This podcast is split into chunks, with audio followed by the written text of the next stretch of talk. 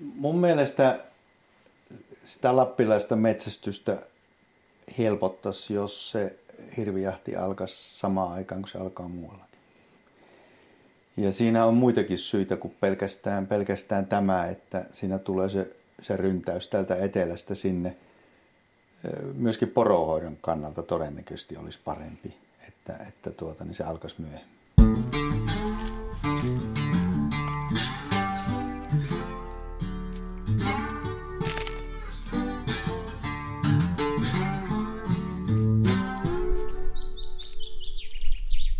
Moi, mi on Matti Tieaho ja tää on Saappaat jalassa. Tällä kertaa mun vieraana on erätalousjohtaja Jukka Bisi Metsähallituksesta. Tervetuloa. Kiitoksia. Hei, miten tullaan tällaiseksi erätalousjohtajaksi? Minkälainen kulkeutuminen siihen liittyy? No jos minun polulla tullaan erätalousjohtajaksi, niin silloin synnytään tuota, niin maaseudulla periferiassa karjatilalla työskennellään kotieläinten kanssa lapsuudesta asti ja ruvetaan kulkemaan metsissä ja kiinnostutaan luonnosta ja vietetään siellä luonnonhelmassa jokivarsissa ja järvien rannolla kaikki nuoruus ja kiikaroidaan ja saadaan lempinimi Kärpäsen syynä ja millä kylänpojat minua aikanaan kiusasivat niin sanotusti, josta en kyllä välittänyt ja sitten lähdetään, lähdetään opintielle ja ruvetaan lueskelemaan luonnontieteitä. Oulun yliopistossa sitten lähdin lukemaan luonnonmaantiedettä ja biologiaa ja, ja into, into tuota, tämmöisen luonnonvara-alalle vaan tuntui yltyvän ja sitten, sitten tuota, niin, oli vähän aikaa Ylä-Savon instituutissa töissä Sonkajärvellä ja sitten yhtäkkiä sain päähän, että minä haluan riista päälliköksi ja hakeuduin niihin tehtäviin. Olin Pohjanmaalla riistahoitopiirin päällikkönä 16 vuotta, 88 vuodesta 2005, jonka jälkeen sitten hurahdin tänne metsähallitukseen ja täällä sitten päädyin lopulta tämmöiseen virkaan kuin erätalousjohtajan virka ja on siinä tietenkin pitänyt vähän opiskellakin välissä ja, ja tota, esimerkiksi mua rupesi kiinnostamaan tämmöiset niin kuin luonnonvarakonfliktit ja sitten tein näitä Suomen, Suomen kannanhoitosuunnitelmat ensimmäiset maa- ja metsätalousministerille ensin metsäpeuralle ja sitten sudelle ja innostuin vähän sitten siitä teemasta ja kun oli vähän tutkija sielunen, niin sitten palasin vielä työohessa opiskelemaan ja väittelin sitten susikonfliktista tuossa 2010. Ja, ja tota, tämmöisiä erilaisia askelia ja vähän harha-askeliakin olen ottanut ja nyt on tässä, tässä hommassa harmaapäisenä ukkona ja, ja tota, taiteillut tämä erätalousasian äärellä tosiaan niin oikeastaan ikäni työuralla – välillä ollut tosiaan tutkijana ja, ja näin, mutta tota, kuitenkin aina, aina niin kuin tässä palannut tähän, tähän tehtävään. Mä palaan sinne lapsuuteen. Olit sä ihan automaattisesti kalamies tai riistamies heti nappulana No minut kannettiin metsään. Siis mut oikeasti isä kantoi metsään. mä, olin, mä, kulin, mä muistan, mä olin reppuselässä ja – aina välillä kävelin polun, polulla perässä ja välillä mua kannettiin ja sekä metsällä että kalalla. Siis... Ja metsätöissä ja olin nuotion pitäjä, kun tehtiin polttopuita, muistan, pidin nuotiota siellä ja Siis isä kantoi minut metsään. Tarkoitat sitä, että et ollut 13-vuotias ja halvaantunut, vaan ihan skidinä sut on vietty mettään? Varmaan 5-6-vuotiaana rupesin kulkemaan aktiivisesti mukaan. Mites isäukko, oliko se innokas mettämies? Joo, me lapset sanottiin häntä Dersu Usalaksi. Hän oli innokas mettämies ja innokas kalamies ja innokas puunhalaaja. Hän rakasti isoja puita. Ja muistan vielä hänen vuoteella, hän kuoli vakavaa syöpään vähän yli 70 niin muistan hänen viimeisiä toivomuksia oli, että käyppä sinä Jukka siellä lehmikalliolla halamassa sitä isoa puuta – isoa puuta, kuin itse enää pysty. Ja sanoi terveisiä Erkiltä ja minä kävin.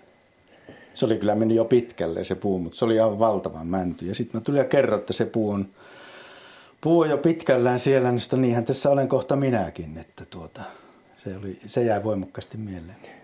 Kuinka vanha puu, onko se vielä pystyssä? Se on pitkällään, mutta siitä on jäänteet jäljellä. On se varmaan joku neljä, kolme, neljäsataa vuotias. Joo, ja ympärysmitta, jos... Se oli valtava, se oli valtava. Olisikohan ollut joku... Kolme. No jos sanotaan, Neli. että se oli yli metrin se tyvi, niin siitä kun lähtee miettimään, niin paljonko se ympärysmitta sitten olisikaan. Joo. No ensimmäinen ase? Se taisi olla, se taisi olla tota, semmoinen yksipiippunen äh, leijona haulikko hanallinen, joka mulla on edelleen. Kunnostutin sen ja, ja se on hieno, hieno ase. Onko se päällekkäispiippunen? Ei kun siis yksipiippunen yksi hanallinen. Niin. Okei. Okay. Vuodelta? Ja varmaan jostakin 30-luvulta ehkä. Entä se eka saalis? se taisi olla pyy. Se taisi olla pyy. Mä olin joskus vähän toisella kymmenellä, kun tota, sen tömäytin. En muista, että oliko isä mukana vai ei. Ja en muista sitä, että oliko mulla vielä luvatkaan kunnossa, mutta joka tapauksessa se oli pyy. Ja, ja tota, sen muistan, kun se ase potkasi ja muistan jotenkin semmoisen semmoisen hämmennyksen tilaan, kun se tuli sieltä alas ja ihan se riemullista kantaa se sitten kotiin. Kenethän mä vastikään tapasin, joka sanoi, että kaikkein parasta lihaa on nimenomaan se pyy. Siinä on hieno liha, se on semmoinen vaalea, vaalea liha. Itse en enää raski, en ole vuosia ampunut pyytää raski ampua, se on niin hellyttävän näköinen, hellyttävän näköinen lintu, mutta tota, siinä on hieno, hieno riistaliha ja ihan hyvin se pyy ainakin niillä meidän alueilla pärjäilee. Mä toistan tätä niin paljon, että tämä varmaan kuulostaa jo ihan, ihan tota huonolta vitsiltä, mutta, mutta mun mielestä mikään ei ole niin kaunis kuin pyy kädellä, kun se on, se on pudotettu. Hmm. Se on siis tosi nätti. Niin se on, niin se on. Mitäs, missä me muuten nyt ollaan, hei? Mehän ei olla missään Pohjanmaalla tai Oulujärven rannalla, vaan... Me ollaan Ruuhijärven kämpällä täällä Evon, Evon tuota, niin, retkeilyalueella. Aivan se retkeilyalueen ytimessä. Missä sun toimipiste on? Onko se siellä jossain? No semmoinen virallinen toimipiste, jos puhutaan, että missä toimistossa minun osoite, niin se on Puolangalla. Mutta en asu Puolangalla. Että Vaalasta, Vaalasta olen kotoisin, Joo. siitä naapurikunnasta. Joo täältä pessimistien kyläpuolella kaikki, kaikki on kuullut siitä. No se kanalintumiehet varsinkin tuolta itäpuolelta menee, menee kyllä siitä, se, se, se on joka syksyinen näky. Mikä tämä tämmöinen, mä yritän kuvailla vähän mitä mä näen, tuossa on joku vanha, näyttää ihan Amerikan kartalta, siis me ollaan sisätiloissa ja tuossa on joku tuommoinen papyryskäärön tyyppinen vanha kartta sun selän takana ja sitten tuossa on tuommoinen äh, hieno, onko toi kirjahylly vai piironki? Miksi sä sanoisit tota? No toi on, toi on varmaan näitä vanhoja metsähallituksen hoitoalueen aikaisia, aikaisia jäämistöjä. Joku kirjahylly se, kirjahylly se on tuommoinen vähän niin kuin hienosta kirjahylly. Ja täällä on tätä vanhaa kalustoa vielä jonkun verran. Tällaisia paikkoja on metsähallituksessa ollut paljon, paljon tämmöisiä vanhoja tukkilaiskämppiä tai – tai tämmöisiä no, tukkilaiskämppiä tai sitten tämmöisiä hoitoalueen jotakin paikkoja. En tämän kämpän historiaa sillä lailla edes muista enkä tunne, kun näitä, näitä on ollut niin paljon, mutta näitä on, näistä ollaan luovuttu, että kyllähän metsähallituksestakin on tulossa semmoinen enemmän tai vähemmän tämmöinen virtuaalitoimija, että hoidetaan valtion, valtion alueita, maita ja vesiä ja metsiä ja sitten tämmöisestä vanhasta metsätalouden kiinteistömassasta on pyritty niin sanotusti eroon, koska ei näillä enää ole sellaista käyttötarkoitusta kuin aikanaan ollut. Ja se metsurikulttuuri on niin kuin tavallaan muuttunut erilaiseksi ja näitä on myyty paljon yksityisille. Ja, ja tuota, mutta sitten onhan meillä kiinteistöjä paljon sitten luontopalvelulla, joka, joka on näitä luontokeskuksia ja tämän tyylisiä. Että sitä kiinteistömassaa on paljon vielä. Mutta tämä on Metsähallituksen kiinteistö vielä. Nyt kun kysyt sen, niin en ole edes varma, onko enää metsähallituksen kiinteistö, vaan näitä on niin paljon myyty, että en ole ihan varma tämä omistussuhteesta tällä hetkellä. Sä oot ollut alalla kuitenkin niin kauan, että tämä interiööri, tämä ilmapiiri on sulle tuttu? Sä oot käynyt lukuisissa tämmöisissä olen, olen käynyt ja näitä on ollut, näitä on ollut todella paljon ja, ja ennen kuin tuli metsähallitukseen, niin olin silloin metsähallituksen sidoryhmäläinen. Mä oon kiertänyt näitä paljon, mä olin aina vieraana mä muistan kuinka kadehdittiin näitä hienoja paikkoja, joita, joita valtion mailla on ollut paljon ja on edelleen, mutta niistä, niitä on todella paljon siirtynyt yksityisten hallintaan, koska ei näillä ole käyttötarkoitusta ja ne on sitten ihmisten lomanviettopaikkoja nykyään. Mm, mm. On hieno paikka. Mikä takia sä meikäläisen tänne kutsuit? Miksi sä oot täällä? Täällä on huomenna Metsähallituksen Evon hirvijahti, jolla on pitkä historia. Ja kun oli itse tänne tulossa ja ja sinun sijaintipaikka oli täällä, niin totesi, että helpompi, helpompi on täällä liikkeessä, niin ei tarvitse matkustaa sitten toiselle puolelle Suomea taas. Nyt alkaa kiinnostaa tämä hirvijahti. Siis kyseessä on tämmöinen jokavuotinen perinne, jolla on siis vuosia ja vuosia Todella, takana. pitkä, todella pitkä historia. Mikäs, onko tämä joku tämmöinen, äh, onko se metsähallituksen omaa väkeä vai tuleeko tänne Tämä on, tämä on kutsujahti, sidosryhmien kutsujahti, että näissä on ollut kutsuttu yleensä semmoinen 340 sidosryhmäihmistä eri puolilta Suomea ja nyt tällä kertaa näytti niin, että olikohan niitä 16 osallistujaa. Onko nämä tällaisia hyväosaisia herroja, jotka tulee sellaisilla rinnakkaispiippusilla tänne? No täällähän tietenkin hirveän metsästetään tuota, niin ihan normaalilla luodikoilla, mutta se on kaikki on suhteellista, että onko he hyvä osasia, mutta joku virka-asema heillä tietenkin on. Että se on sitten, en osaa tuohon sanoa, että hyvä osaisuuteen, mutta että jossakin virassa he ovat suhteessa metsähallitukseen. Just. Sanotaan sillä lailla. Tai toimessa, ei välttämättä virassakaan. No, no ootko sä sitten erätalousjohtajana niin kuin jahtipäällikkönä tässä? No tämä on oikeastaan metsähallituksen konserni ja pääjohtajan jahti, että tällä on juuri sellainen perinne ja itse en ole, ole isäntänä, mutta pääisäntä on tietenkin Metsähallituksen pääjohtaja. Ja näin, näin, tämä, näin tämä historia on mennyt kymmeniä, kymmeniä kymmeniä vuosia ja jatkuu edelleen. No onko huomenna aamulla sitten kello kahdeksan lähtö vai, vai? Joo, aamupala on tässä ensin ja käskyjako ja sitten tämä tapahtuu tämä jahti tässä ja tuota niin, sitten saadaan, saadaan nähdä, että mitä se jahti tuottaa. Onko se yhden päivän tapahtuma? Yhden päivän tapahtuma. No mikä se kiintiö? Kuinka monta nuppopäätä saatte katsoa? Se riippuu, kun tässä on paikallinen metsäsysseura, niin mäkään en tällä hetkellä edes tiedä, että minkälaisesta kiintiöstä metsästetään. Että se selviää aamulla siinä käskyjaossa. Siellä annetaan selkeät ohjeet, että mitä metsästetään ja, ja tuota, montako hirveä on kaadettavissa ja näin, että se, se aamulla sitten selviää paikallinen metsäsysseura tässä – hoitaa sen puolen? No, kun sä oot ollut näillä aikaisemminkin, niin, niin onko tullut osumi? Oletko onnistunut? Mä en ole koskaan täällä päässyt kaatamaan hirveä. Ja, mutta tota, ja jos, jos, joinakin vuosina on käynyt niin, että ei ole saatu mitään, mutta elämys se on sekin. Joskus on, yleensä se on yksi tai kaksi katoa. Riippuu vuodesta. Mennään tähän eräpalveluihin, joita sä Mettähallituksessa vedät.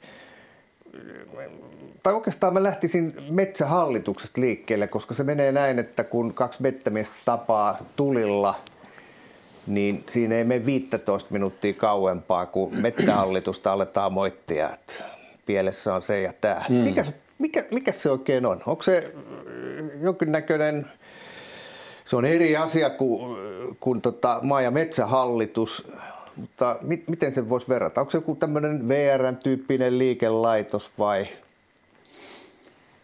No se onkin tuo hyvä kysymys. Olen itse tota pohtinut, pohtinut paljon ja koska se kenttä, missä meikäläinen on toiminut, se on hyvin konfliktinen kenttä. Ja jos ajatellaan se sillä lailla, että, että metsähallitus hoitaa valtion maita ja vesiä.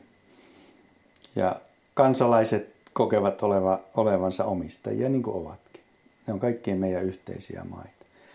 Ja mitä ne kansalaiset sieltä odottaa, niin ne odottaa sieltä, odottaa sieltä tuota, niin tietenkin sitä, että metsähallitus, tai no ehkä kansalaiset ei odota, mutta sanotaan, että valtio odottaa metsähallitukselta tuloutusta, euroja puumyynnistä. Sitten kansalaiset odottaa hienoa luonnonsuojelutyötä, luonnonsuojelualueiden hoitoa ja myöskin sitä suojelutyötä, jossa rajoitetaan sitä luonnon käyttöä. Sitten ne odottaa metsästys- ja kalastuspalveluja, että siellä saisi metsästää ja kalastaa ja nauttia eräelämästä.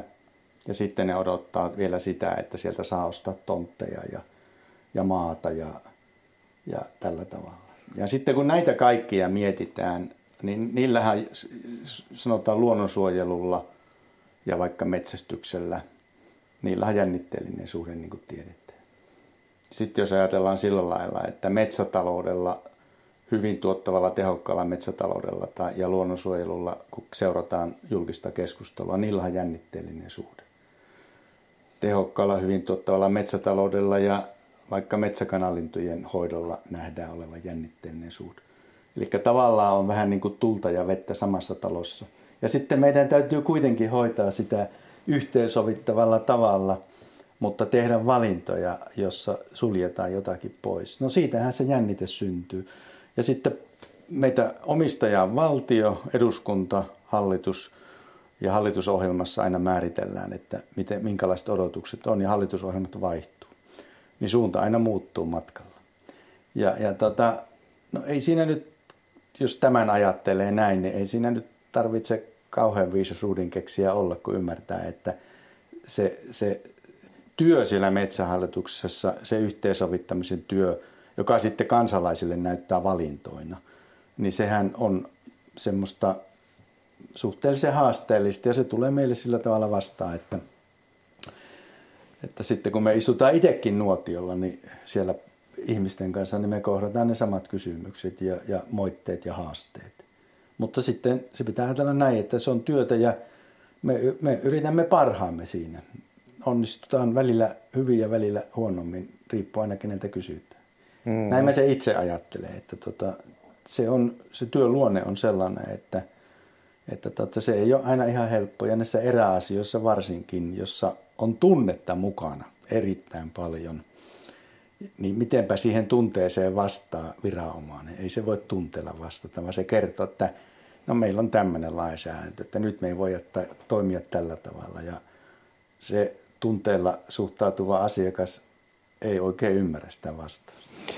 Näin se vähän menee. Mitä se eräpalvelu, tai ne luontopalvelut, mitä, mitä se tarkoittaa? Sehän on pikkasen suppeempi kuin No luontopalvelut on itse asiassa iso yksikkö, joka toimii budjettirahoilla ja hoitaa Suomen niin kuin kansallispuisto- ja luonnonsuojelualueomaisuutta ja on suoraan ympäristöministeriön tulosohjauksessa.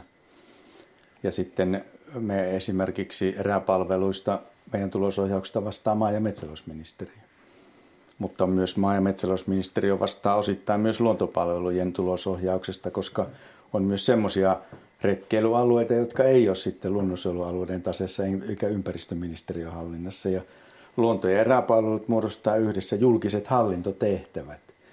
Ja, ja tota, me ollaan niin kuin tavallaan semmoinen niin kuin se viranomaistoimija siellä metsähallituksen sisällä ja meillä on palomuuri suhteessa sitten tähän liiketoimintoihin ja konserniin. Miten tuollaisessa virassa, missä sä toimit, niin meneekö toi uniin? No sanotaanpa näin, että varmaan, varmaan joskus on mennytkin, mutta tuota, unihan voi vaikuttaa itse asennoitumalla sillä lailla, että, että miettii, rupeaa laskemaan vaikka lampaita. Että se, se tota, konfliktit ovat osa meidän työkenttää ja kyllä meillä itse on kohtuullisen hyvin pärjännyt, pärjännyt näiden kanssa. Toki pidin vuoden tauon tuossa – koska koin, että nyt pitää vähän huilata. huilata. Ja kyllä meillä jonkun verran ihmisillä on myöskin ollut sairaslomia, jotka liittyy juuri siihen, että, että tota, ne haasteet sen ulkoisen ympäristön kanssa on aika, aika vahvoja, mutta, tuota, mutta en mä tiedä, onko niitä sitten sen enempää kuin muissa, muillakaan toimialoilla. Että tämmöinen polarisoitunut keskustelu aika tässä nykyyhteiskunnassa on aika yleistä. Ja niin se on onks... yleistynyt. Niin. Ja, ja tota, musta tuntuu, että, että monella muulla toimialalla alkaa olla jo samanlaista kuin meillä se on ollut jo pitkään. tämä somekeskustelu, somepalvelut, somekanavat ja alustat, niin se on aika tuore asia. Ja musta jotenkin tuntuu, että sinä aikana kaikki, niin kuin sanoit, mm. kaikki on kiihtynyt, niin näkyykö se niin kuin erityisesti täällä sun tehtäväkentässä? No tietenkin se some on tuonut siihen sellaisen ulottuvuuden, että ihmiset jakaa helpommin niitä tunnetiloja ja saavuttaa uusia ryhmiä ja ne, ne ryhmät voimaantuu siellä somessa. Mutta en mä sanoisi, että se, en, en, en osaa sanoa, että olisiko se tällä nimenomaan tällä eräänto niin toimintasektorilla jotenkin erityisesti erityisesti niin kuin noussut vahvemmaksi, koska se on ollut niin kuin pitkä. Mä mietin vaikka susikysymystä, joka on varmasti yksi haasteellisimmista kannanhoidollisista tehtävistä, mitä ihmisellä voi olla tai mitä yhteiskunnassa voi olla, niin tota, silloin 2010 tuli siihen tulokseen, että se susikonflikti, se on ratkaisematon konflikti. Ja se aineisto oli kuitenkin 2000-luvun alussa, jolloin nämä some ei vielä elänyt tämmöistä aikaa. Tarkoitatko nyt, että silloin 2010 sä teit, teit tätä väitöskirjatutkimusta? Mä tein 2010 väittelin, mutta aineiston keräsin 2000-luvun alussa, jolloin some ei ollut sellainen kuin se nykyään oli. Ja silloin tein sen analyysin, että susikannanhoito on niin kuin konfliktisesti ratkaisematon niin kuin asiana – se on niin kuin ratkaisematon konflikti niin sanotusti ja allekirjoitan sen edelleen, että vaikka se on, se on voimaantunut se konflikti, niin näissä tällä niin kuin erätalouden sektorilla niitä on ollut aina. Mä en sanoisi näin, että erätalouden konfliktit olisi jotenkin äärevöitynyt, vaan konfliktit, konfliktit tämmöiset luonnonvarahoidon konfliktit on äärevöitynyt sitten niin kuin voimaantuneet siihen rinnalle samalle tasolle, jotenkin näin melkein sanoisin – sanoisin, koska itse on tällä toimialalla ollut, niin mun mielestä näitä on ollut aina. Mutta some vaan tarjoaa uuden terhakkaamman alustan käydä sitä keskustelua. Miten ja on, se voimaantuu siellä sen somen, somen avulla. Miten on, me jututin vuosi sitten maa- ja metsätalousministeri Jari Leppää ja tulin siihen käsitykseen, että se on ihan, ihan oikeasti, ihan tosissaan yrittää saada sitä kannanhoidollista susien metästyslupaa. Ja, ja tota, elettiin varmaan loka-marraskuuta ja se vakuutti, että vuoden alussa se alkaa. Mutta ei alkanut ja nyt Jari Leppä ei ole enää ministeri. Hmm. Onko näillä joku yhteys? Ajoko Jari itsensä susiasiassa niin, niin nurkkaa, ettei ettei enää voinut eteenpäin mennä? En, en pysty, en pysty niin hänen kohdallaan ottaa mitenkään kantaa, että liittyykö se susiasiaan. En, en todellakaan tiedä sitä. En, en usko, usko, koska on siellä ministerin pöydällä muitakin haasteellisia asioita tällä hetkellä. Mutta, mutta tuota, niin, se susikeissi on vähän hyvä, hyvä esimerkki siitä, miten, miten kun joku asia politisoituu ja sitten miten tämmöinen kansallinen lainsäädäntö, joka on määritellyt sitä, miten sen avulla ja siihen nojaten pystytään, pystytään sitten niin kuin tämmöinen kansallinen toiminta niin kuin, sanotaan, että tekemään semmoinen maalaisjärkemäinen toiminta erittäin vaikeaksi ihan pykäliin vetoamalla.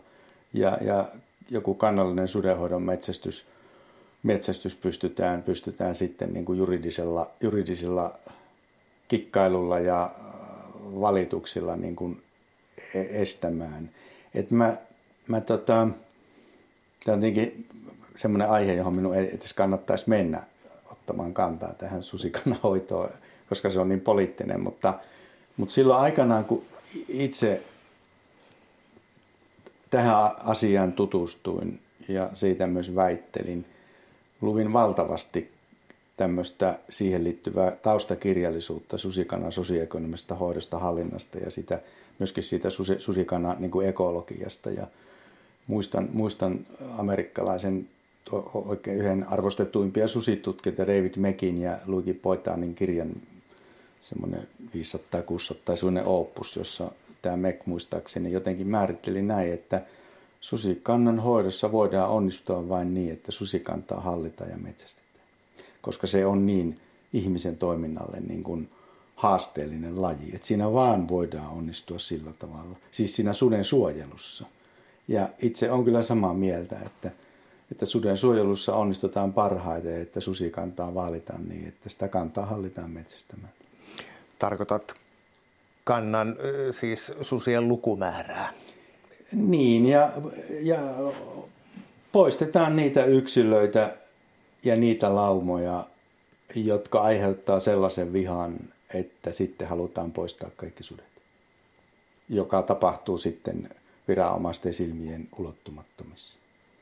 Et siis se, se konsensus löytyy vain sillä, että, se, se, sitä ihminen joutuu niin kuin, ja viranomainen joutuu hallinnoimaan sitä ja luvittamaan, jotta saadaan ne ihmiset sen susi, suden suojelun ja susikannan hoidon taakse ja heidän hyväksyntänsä sille, että susia on olemassa.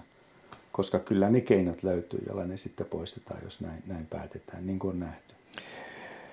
Eikö tilanne on nyt se, että, että tuolla Itä-Karjalassa, siis rajan toisella puolella, maksetaan susista tapporahaa? Todennäköisesti joo, ja pyritty kaikkiin mahdollisiin keinoin eroon. eroon. Sitten meillä on tuolla länsipuolella on Ruotsi. Siellä voidaan hallita susien lukumäärää metästyksellä. Muistatko, onko siellä jotenkin enemmän vai muistatko oikein, että siellä on jopa vähemmän susia kuin mitä meillä? No siellä, on, jo, siellä on jossakin vaiheessa ollut selvästi enemmän, mutta ne, tekee, ne, ne on pystynyt tekemään radikaaleja liikkeitä Ruotsissa ja Norjassa, että kun ne päättää vähentää vaikka jonkun tietyn susimäärän, ne vähentää – ja se onnistuu siellä, mutta Suomessa se ei näytä onnistumaan. Mistä se johtuu, ettei se meillä onnistu? Ähm, se on hyvä kysymys. Mä en, mä en sitä ruotsalaisten ja norjalaisten, siis en ole sillä lailla sisällä siinä heidän niin kuin lainsäädäntötulkinnoissaan, mutta että onko niin, että siellä on, siellä on yhteiskunnassa enemmän konsensusta tässä asiassa ja siellä ei, siellä ei kansalaisjärjestöt ole haastaneet sitten samalla tavalla sitä viranomaisten ratkaisuja, kun Suomessa voi olla joku tämmöinen selitys. En, en ole enää, oikeastaan silloin kun mä se, se, siitä susiasiassa niin kun sain sen oman työni valmiiksi, niin mä oon ottanut siitä vähän etäisyyttä. Se oli sen verran raskas, raskas keissi, että mä ajattelin, että mä sitä aktiivisesti niin seuraa. Enkä ole sillä lailla kaiken tiedon äärellä samalla lailla, enkä aktiivisesti hae sitä tietoa, tietoa juuri sen takia, että, että tein omasta mielestäni tarpeeksi silloin sen asian äärellä. Ja, ja tota, mutta että kyllä mä sitä niin edelleen seurailen ja, ja edelleen on sitä mieltä, että ne, se arvio, minkä siinä omassa työssäni tein, niin se edelleen pätee. Eli että pidän sitä konfliktina ratkaisemattomana ja, ja tavallaan myöskin niin, että, että kun sen tunnustaa, että se on ratkaisematon konflikti, niin sitä ei kannatakaan yrittää ratkaista millään ääriteoilla tai toimilla, vaan hallita sitä tilannetta aika- ja tilanne sidonnaisesti ja, ja tota, mennä eteenpäin niin kuin sillä tavalla. Älä nyt suutu, mutta ymmärsitkö mä oikein, että teit väikkärin, jonka, jonka se, se johtopäätös, suurin, suurin tulema oli se, että konflikti susien kanssa on ratkaisematon. Niin siis, joo, mutta siis se olikin. Se oli se yksi johtopäätös. Toki se on, niin kuin, se on vaan se ydin siinä. Mutta että, että tuohon päädytään, niin sehän pitää perustella. Ja, ja sitten siitä syntyy se työ, jossa on kuitenkin aika paljon tekstejä ja, ja julkaisuja.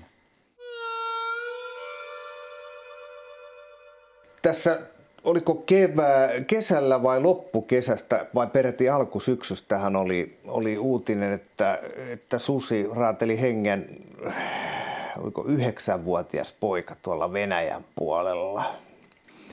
Ja sen uutisen kun luin, niin tuli mieleen, mieleen nämä, nämä Varsinais-Suomen tapahtumat siellä Turun, Turun seudulla 1880-luvun lopulla, jolloin muutama susi hmm. ö, tappo, muistanko oikein, pikkasen yli 20 lasta. Jo, jotakin sellaista, joo.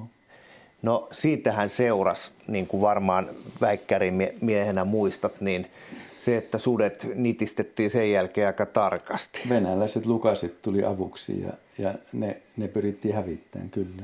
Joo. No nyt me eletään tässä ajassa, mm, nyt, nyt en muista tarkkaan. Vuosi sitten olisin muistan tarkemmin sen vuoden luvut, mutta olisiko niin, että meillä on arvio, että tässä nyt syksyn aikana saattaisi meillä olla jotain luokkaa 400 sutta. Että nyt olisi ollut silloin keväällä, kun niitä tarkastettiin, niin ehkä kolmisen sataa tai jotakin. Pidätkö mahdollisena, että kun tämä konflikti on ratkaisematon, niin ennen, ennen pitkää mennään myös siihen tilanteeseen, että, että susi tekee pahaa jollekin ihmiselle Suomessa. Minusta se on täysin mahdollista. Tekeehän koiratkin pahaa ja hevosetkin tekee pahaa ja, ja tota, karhutkin tekevät pahaa. Aina silloin tällä sattuu näitä tapauksia. Voi se sudenkin kohdalla tapahtua. Mä, mä oikeastaan hämmästellyt sitä, että miten, miten on mennyt niin, että ei ole tapahtunut sellaista. Minusta se on lähinnä ollut hyvää tuuria. Että kyllä, se, kyllä se voi sattua. Kyllä se voi sattua, mutta tota, se onkin sitten mielenkiintoista nähdä, että minkälaisessa tilanteessa syntyy ja mitä siitä seuraa. Mutta tota, minusta se on täysin mahdollista. Soitellaanko sulle koskaan susista? Silloin aikanaan soiteltiin paljonkin, mutta ei, ei enää samalla lailla, kun, kun on niin kuin tavallaan irrottautunut siitä, että mulla ei enää sitä tutkijaroolia eikä semmoista varsinaista asiantuntijaroolia, mikä silloin aikana oli, niin, niin tota, ei enää silleen suoraan, mutta että kyllä niitä jonkun verran tulee niitä soittoja, mutta että harvemmin. Mutta tämä on sellainen asia, joka pingispallon lailla pomppii metsähallituksessakin. No se näyttäytyy meille ehkä metsähallituksessa sillä lailla, että jos meidän täytyy vaikka poistaa joltakin alueelta viranomainen, vaikka riistakeskus tai sitten poliisi haluaa antaa jonkun suden, suden tota, poliisi antaa poistoluvan tai riistakeskus antaa suden tappoluvan ja sitten se luvan saa joku, niin sitten tarvitaan se maanomistajan haltijan suostumus siihen. Ja sitten jos kysymys on valtion maista, niin sitten katsotaan se, että, että tota, miten, miten metsähallitus, kuka se meillä luvittaa ja miten se luvitetaan ja onko se luonnonsuojelualue vai onko se, onko se sitten joku muu alue. Että tota, me ollaan siinä ihan normaali maahaltijan roolissa sitten, ei, ei juurikaan muussa. Onko sulla sellainen mielikuva, että tässä susikeskustelussa on tällainen maantieteellinen jako Etelä-Suomi versus Pohjois-Suomi? No siinä on. Niin kuin valtava ero. Siis poronhoitoalueellahan politiikka muuttuu sellaiseksi, että kaikki sudet pyritään poistamaan. Ja kukaan ei kyseenalaista sitä varsinaisesti. Mutta sitten kun tullaan poronhoitoalueen tota, eteläpuolelle, niin sitten tilanne on ihan toisenlainen, että lupien saanti onkin paljon vaikeampaa ja, ja sitten niitä, niitä kyseenalaistetaan. Mutta tämä konfliktin se yksi ydinhän on se, että, että tästä on tehty tämmöinen poliittinen asia, niin jos me saataisiin jotenkin etelä hiljaiseksi, niin muuttuisiko tämä konflikti niin, että saataisiin ratkaisu? Niin, mitä tarkoitat sillä, että etelä hiljaiseksi? No mulla on jotenkin sellainen fiilis, että, että kaikkein äänekkäimmät sudenpuolustajat löytyy pääkaupunkiseudulta. Kaupungeista, joo, siis pääsääntöisesti kaupungeista. Se on ihan totta, kyllä, kyllä, joo. Niin, en minä osaa tuohon se enempää, enempää vastata, että millä, millä se ratkee jotenkin uskon, että suden puolustajia ja suden rakastajia tulee aina olemaan ja, ja niitä, jotka, jotka kokee, että se on uhka heidän elinkeinolleen tai harrastukselleen, niin etteivät voi niitä sietää, niin heitäkin tulee aina olemaan. Ja kun nämä kaksi ääripäätä käyvät kamppailua, niin se suuri massa, joita ei edes asia kiinnosta, niin ne ei ratkaise sitä kysymystä, vaan nämä ääripäät keskenään ratkaisevat sitten lopulta sen, että muutama muutama, muutama ihminen Suomessa pystyy haastamaan ja estämään käytännössä sudenmetsästyksen ja muutama kymmenen tai sata änkyrää isäntää jossakin tuolla pystyy pitämään, estämään susikannan kasvu, jos ne päättää niin tehdä. Et siinä on loppujen aika pieni piiri, joka sitä ylläpitää, mutta he pystyvät sitä konfliktia niin sanotusti, mutta he pystyvät, pystyvät sen kyllä tekemään ja sitten viranomainen siinä välissä välillä aika neuvoton, että mitä, mitä voi No onko nämä nyt sitten, pitäisikö nämä kutsua loppaajiksi, kun on pien porukka, joka pystyy sitten pitämään tätä taistelua yllä? No sitten tavallaan se on loppaamista. Siinä sitä ajetaan, ajetaan niin kuin semmoista, niin kyllä kai se loppaamista tietenkin on. Mutta Miten nämä on kansalaisjärjestöt on, mitä sanoit, että, että tota, onko se se kaiken pahan alku ja juuri? Meillä on nyt ollut joku tämmöinen, mikä Tapiola vai mikä se oli joku porukka, joka, joka esti karhuluvat. Onko tämä, puhutaanko me näistä? No siellä on varmasti Tapiola on yksi ja, ja tota, mä en itse asiassa tiedäkään, että ketkä kaikki siellä on aktiivisia. Et en, mä, en mä sillä lailla ole siinä ytimessä, en käsittele niitä hallinnollisia valituksia. On mediatietojen varassa tällä hetkellä tuossa asiassa. Ja, ja sitten tuota, mutta sitten siellä, jos ajatellaan toisella puolella, niin siellä on maaseudulla koiraharrastajat, maatalojen väki, jolla on lampurit, tämmöiset, jotka on niin kuin sen uhkan alla, että heidän elinkeinonsa voi tai harrastuksensa voi kyseenalaistua, ne on sitten siellä toisella puolella yleensä. Se on niin kuin tyypillinen, tyypillinen asetelma. Joo. Sinällään klassinen. Tämä Tapiola on mulle aivan, aivan vieras porukka, en tiedä yhtään siitä mitään, että oikeastaan kiusallista kun nimenkin mainitsin, mutta pitää varmaan muistaa se, että Suomessa on siis hyvämaineisia, hyvin toimivia luonnonsuojelujärjestöjä, jotka on tässäkin asiassa paljon maltillisempia sitten kuin mm. nämä tämmöiset heilutan nyt sormia sitaatin merkiksi tällaiset radikaaliryhmittymät. Ja nyt mulla on itsellä sellainen käsitys, että sekä luonnonsuojelujärjestöille että metsästäjäjärjestöille, niin tämä on silleen hankala kysymys, että siellä on eriäviä mielipiteitä.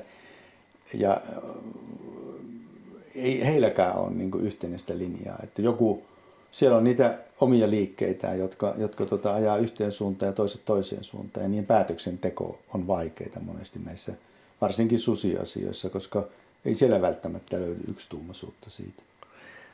Joo, mä, mä oon etelän mies, Kymenlaakson mies henkeen ja vereen ja muistan toissa syksynä, kun öö, missähän me oltiin, oltiinkohan Meltauksessa ja jollain tiellä sitten oli kaveri passissa ja pysäytti meidän auto ja kysyi, että onko näkynyt, tai kysyttiin, että mikä on tilanne, sanoit, että koira on ollut kateessa ja, ja tota, sitten heitettiin autosta sillä läppänä, että jos, jos susi on sen ottanut, niin kaveri sanoi sillä aivan toti, to, totisena, että ei Lapissa ole susia. Onko se näin, ettei siellä ole susia? Miten ne poistetaan sieltä? Siis Lapissahan, Lapissa on aina silloin tällä susia. Esimerkiksi toisessa, viime syksynä muistan, kun kävin Sodankylän alueella, oli silloin, oli silloin vapailla pitkään ja pääsi itsekin jahtiin niin sanotusti sinne muutamaksi päiväksi, niin kuulin, että siellä oli susi syönyt Sodankylässä vai Savukoskella pointterin. Se oli kauhean yllättävä tieto vai siis. Metsästystilanteessa. Metsästystilanteessa ja, ja tota, et sulamaan aikaan sinne vaeltaa susi. Ja sitten kun yleensä lumet tulee, ruvetaan löymään, löytämään pororaatoja, koska totta kai se poro on helppo ruoka sudelle, niin tota, sitten yleensä, yleensä se luvitetaan nopeasti ja poistetaan. Et sen takia siellä, sen takia... Mikälainen prosessi se on? Eli nyt ei puhuta siitä, että poromiehet löytää raadon, niin ne kylillä sitten Savukoskella Lyylin, Lyylin pupissa tota, päättää, että nyt otetaan se hengiltä, vaan siitä pitää pyytää siis, lupa. Se on, ne hakee siihen luvan, joo kyllä. Mutta en nyt taas ole, niin kuin, en, en ole siellä puolella niin kuin niitä lupia myöntämässä, mutta Riistakeskus myöntää varmaankin nopeasti poikkeusluvan ja yleensä se tapahtuu nimenomaan siellä hyvin nopeasti, koska tuota, niin kyseenalaistajia niille luville ei juurikaan ole. Ja niin kuin tiedetään, niin nehän pystyy tappamaan hyvin nopeassa ajassa paljon. Kaikki pedot itse asiassa poroja. Mm.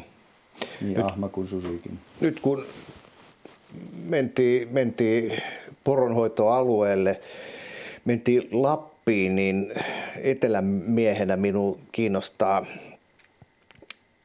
Eikö se ole niin, että Metsähallituksen maista mm, suurin osa on Itä- ja ennen kaikkea Lapin alueella?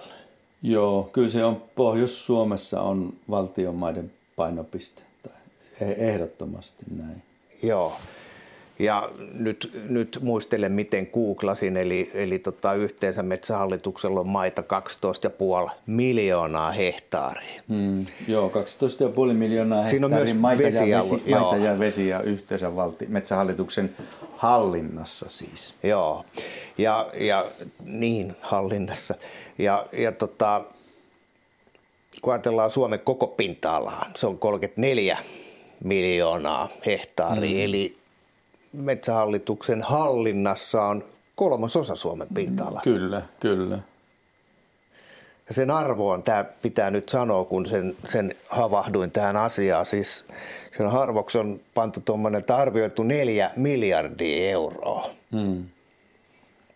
Ja se kuulostaa sitten isolta luvulta, mutta sitten kun mä mietin, että tässä Fortumia just tuettiin kahdeksalla miljardilla, niin jotenkin alkaa – niin kuin miettii näitä rahoja tai ne tulee mm. jotenkin ymmärrettäväksi. Eli Fortumia on nyt tuettu, mm. niin kuin, jos ajatellaan tätä metsähallituksen maata, niin se olisi voinut ostaa kaksi kertaa sillä mm. rahalla nämä maat.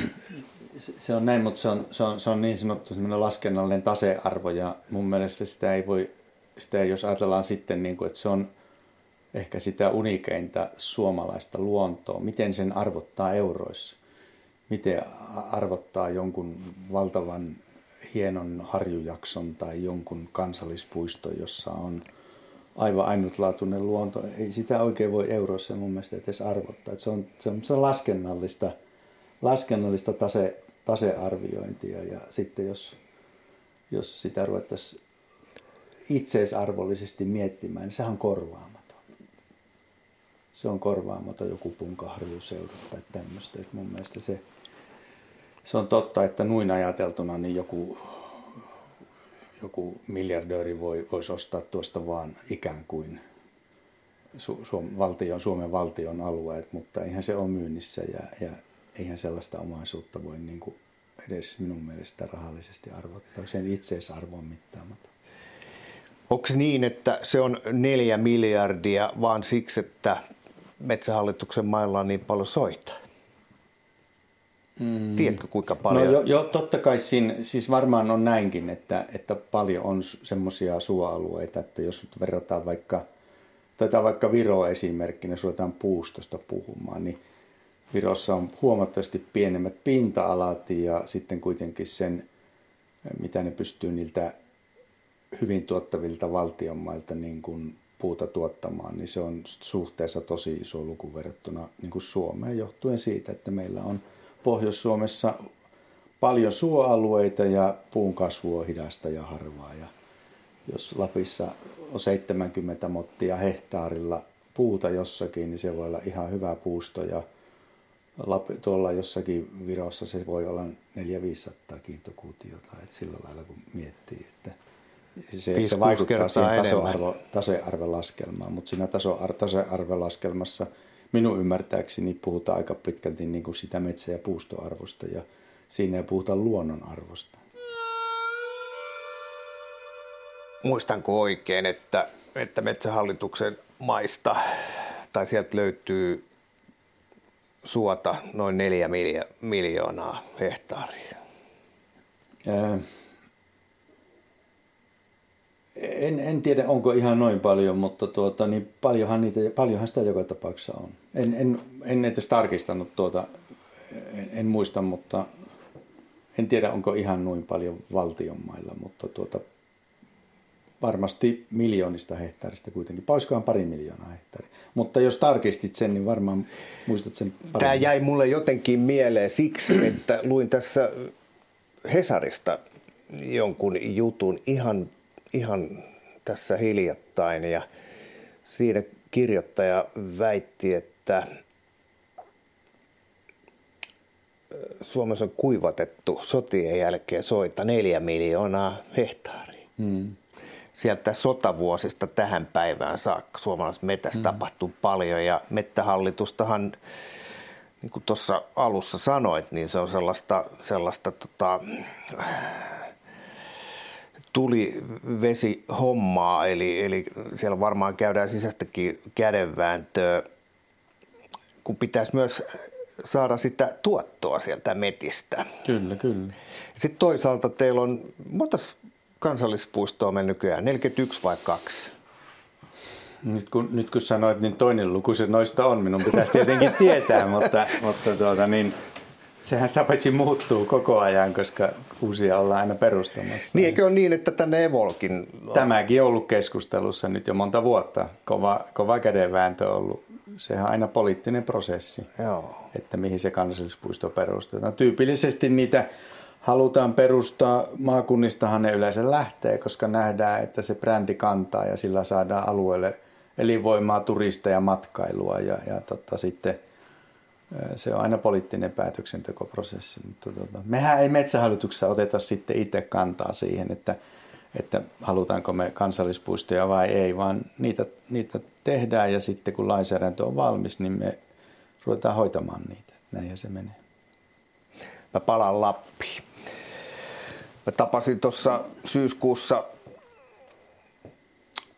savukoskelaisen poromiehen, joka on jo kyllä, kyllä siirtänyt poronsa seuraavaan sukupolveen, mutta, mutta Kari Kilpimaa on tämmöinen tunnettu, se on itse asiassa Savukosken kunnanvaltuuston puheenjohtaja. Näin on. Eli on tämmöinen, tämmöinen tota, myös poliitikko ja olin sen matkassa Vintilän mailla lintusafarilla ja sitten juteltiin tietysti metästyksestä ja metästyspolitiikasta tai kulttuurista ja Kari kävi aika kuumana, kuumana sen suhteen, kun nämä etelän miehet, eli meikäläinen ja kumppanit käyvää metästämässä hirviä siellä, hmm.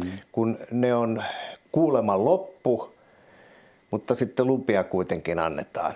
Ja etelän miehet tulee ja vie, vie poromiesten eestä kaikki hirveet. Miten tämä on? Joo, kyllä se, tämä on tämä keskustelu yltynyt nyt ihan viime vuosina ja, ja tota, Eikö siellä Mä... ole kaksi, kaksi tota paliskuntaa, jotka on nyt ilmoittanut, että meidän alueelle ei hirviä saa? So, joo, saamelaisalueelta ainakin nyt, nyt yksi paliskunta ilmoitti, että kieltää hirven metsästykseen. Sehän ei vissi ihan riitä, että ne kieltää no, sen. No ei, ei siis, no juridisesti heillä ei sitä, sitä mahdollisuutta ole, mutta onhan se tietynlainen hätähuuto ja kertoo, että jostakin, jostakin vakavasta huolesta siinä on kysymys. Ja, Joo, se on, se on haasteellinen paikka nyt ollut viime vuosina, nimenomaan sen Lapin metsästyksen järjestelyt. Ja, ja tota, mä tuossa just kattelin lukuja, lukuja siitä, että Lapin alueella on noin parikymmentä tuhatta hirvenmetsästäjää ja niistä 20 tuhannesta on noin 8 tuhatta ulkopaikkakuntalaista. Eli ne ei ole niitä kuntalaisia, joilla on se kuntalaisen oikeus metsästää, vaan ne on niin sanottua ulkopaikkakuntalaisia. Mutta näistä kaikista, nämä kaikki ulkopaikkakuntalaiset ei ole etelämiehiä, vaan siinä on myös Lapin miehiä, koska tyypillisesti Sodankylän keskustasta ajetaan Savukoskelle metsälle tai Rovaniemeltä ajetaan Inarin metsälle tai Rovaniemeltä ajetaan Iva, tuonne, tuonne vaikka, vaikka tota Kittilään metsälle. Ja, ja tota, sitten vielä on niin, että että niistä kahdeksasta tuhannesta, tai oikeastaan näistä kahdeksasta tuhannesta, jotka on niin sanottu ulkopaikkakuntalaisia, niin Lappi on ollut poismuuttoaluetta ja varsinkin Itä-Lappi. Ja äh, sieltä on muuttanut tuhansittain äh, metsästäjiä muualle asumaan, joilla on edelleen sidos sinne. Ne voi olla riistahoitoyhdistyksen jäseniä edelleen, vaikka Savukosken RHU-jäseniä – mutta he asuvat muualla. Ja niillä on sidos. Niillä voi olla siellä kotikonnut, talot, mökit, sukulaistalot ja, ja, ja he voivat palata sinne ikään kuin kylänmiehinä, mutta ovatkin luva, niin sanottuja ulkopaikkakuntalaisia. sitten niin kuin tässä kategoriassa. Mutta kaikkinensa, niin siellä on nyt semmoinen jännitteellinen tilanne, tilanne ja lappilaiset monet kokee niin, että kun siellähän alkaa hirvenmetsästys aikaisemmin kuin Etelä-Suomessa. He ovat itse Taitaa olla syyskuun eka päivä. Niin, niin on, mutta he ovat itse se aikanaan halunneet sillä lailla, perustelivat sitä aikaisella talvella. Niin he kokevat, että etelän miehet tulee ja metsästää ensin siellä hirvet ja sitten siirtyvät omille mailleen metsästämään tänne etelään. Että niillä on niin kuin kaksi hirvijahtia ja se, se näyttäytyy joillekin sillä lailla, sillä lailla. Ja me nyt on sitten yritetty sitä siinä luvituksessa, esimerkiksi viime vuonna tehtiin semmoinen, semmoinen muutos, että – ei anneta tämmöisiä päivälupa hirvi, hirvilupia ollenkaan ulkopaikkakuntalaisille, vaan, vaan se porukka, joka saa sen luvan, niin ne metsästää ja sinne ei sitten pääse syyskuussa sitten niin kuin koiramies etelästä niin sanotusti kuokkimaan ja, ja voi olla jopa, jopa sitten se, niin kuin se ratkaiseva lenkki sen metsästyksen onnistumiseksi. Mutta se, se liittyy saaliinjakokysymykseen, että Savukoski on varmaan silleen hankalin, hankalin esimerkki, että valtava isot pinta-alat ja sitten kuitenkin savukoskelaisia metsästäjiä ei enää olla kuin joku runsas 400 ja niistä enää kuntalaisia, jotka asuu siellä kunnon alueella, taitaa olla joku vajaa 300. Ja sitten kun katsotaan heidän ikärakennettaan, niin ne alkaa olla semmoisia 60 70-vuotiaita keskimäärin. Ja ne etelämiehet, joista osa on sieltä pois lähteneitä ja osa on semmoisia, jotka tulee sitten jostakin muualta, kun ovat saaneet sinne luvan, niin ne on monesti nuoria kavereita, niillä on hyvät koirat, ne on tehokkaasti metsästää ne hirveässä nykyajan menetelmillä. Ja siinä syntyy semmoinen tilanne, että toiset tulee sinne viikoksi, pyytävät tehokkaasti hirveässä ja lähtevät poissa ja paikalliset sitten kokee, että – ne vie meidän lihat täältä. Ja, ja kieltämättä se, ja sitten se, se tietenkin se vielä, siinä on tämmöinen, tämmöinenkin tilanne itse ajatellut sitä niin, että se on siellä paikallisessa, paikallisessa ravintotaloudessa se liha on varmaan tärkeämpi ja arvokkaampi elementti siinä elämisessä kuin jossakin etelän kaupungissa, jossa on, jossa on tuota niin, sanotaan näin, että se se riista ei ole joka päivästä ruokaa, vaan se on vain tämmöinen elämyksellinen hetki, että sitä, sitä syödään silloin tällöin. Ja, ja tota, toimeentulotaso on todennäköisesti kaupungeissa parempi kuin siellä maaseudulla, niin siinä syntyy vähän niin kuin tämmöinen kahden kerroksen väkeä tilanne ja siellä koetaan, että täällä viedään heidän resurssia nyt sitten etelään, että tämä on tämmöinen ikään kuin koetaan, että se on sitä, kolon, sitä samaa kolonialismia, jota joskus aikana on ollut se on se kokemus siellä ja, ja tota, sitä sanotetaan meille eri tavoin ja, ja tota, sitten siinä on viranhaltijana ollaan vaikeassa paikassa, kun lainsäädäntö ei oikein anna mahdollisuutta niin kuin asettaa eriarvoiseen asemaan näitä eri pyytäjiä. Mutta, mutta tota, se on nyt semmoinen, me joudutaan miettimään, että miten, miten sitä hoidetaan, mutta tota, lainsäätäjä on kuitenkin lähtenyt siitä, että niillekin, joilla ei metästysmahdollisuutta ole, pitäisi tarjota valtion mailla ja pohjoiset alueet ovat samalla lailla ollut siinä kategoriassa kuin etelänkin alueella.